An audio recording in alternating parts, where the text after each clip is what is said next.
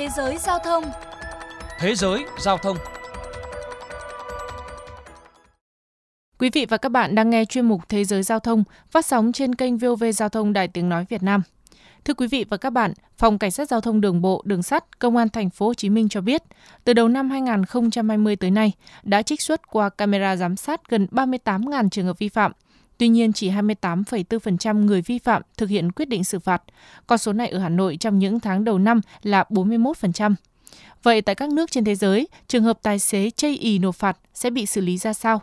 Để tìm hiểu thêm, mời quý vị và các bạn cùng nghe bài viết sau đây.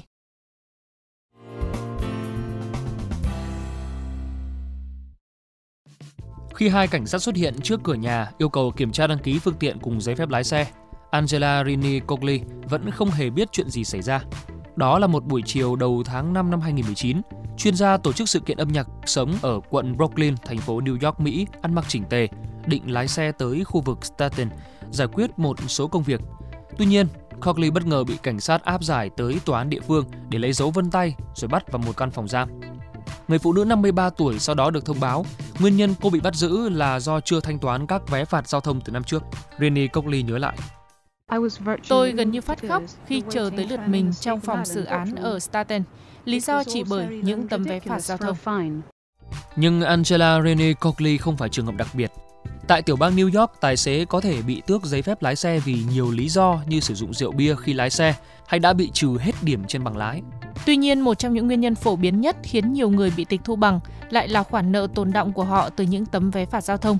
Cụ thể, nếu một tài xế không nộp tiền phạt đúng hạn, toán sẽ thông báo tới cơ quan quản lý phương tiện, sau đó ra lệnh đình chỉ quyền lái xe của anh ta cho tới khi khoản phạt được thanh toán.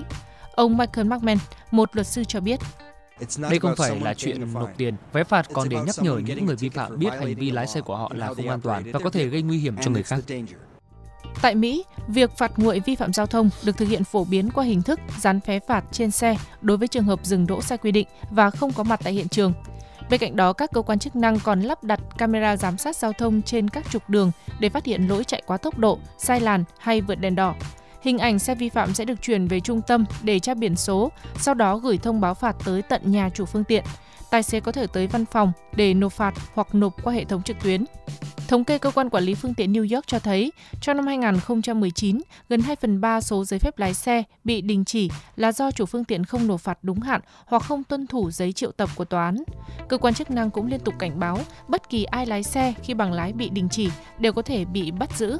Ngoài ra, việc chây ý nộp tiền phạt cũng khiến cho tài xế gặp nhiều rắc rối như không được gia hạn giấy phép lái xe, không đủ điều kiện đăng kiểm hay bị tăng phí bảo hiểm phương tiện. Không chỉ Mỹ, tài xế tại nhiều nước nếu lơ là thời hạn nộp phạt cũng phải đối mặt với chế tài xử lý rất nặng. Tại Anh, nếu sau 14 ngày người vi phạm không hoàn thành thủ tục nộp phạt, mức phạt sẽ tăng thêm 50%. Còn sau 21 ngày, vụ việc sẽ được chuyển tới cơ quan thực thi pháp luật để giải quyết.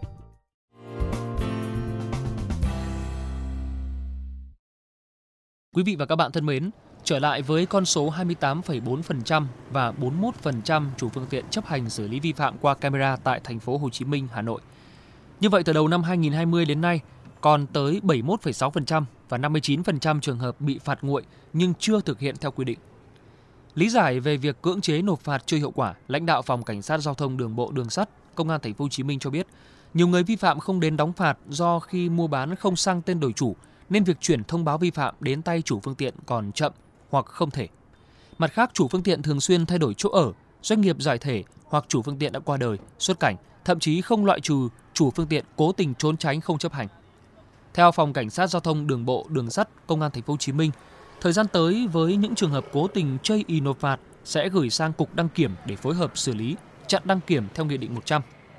Đến đây, chuyên mục Thế giới giao thông xin được khép lại. Kính chào tạm biệt và hẹn gặp lại.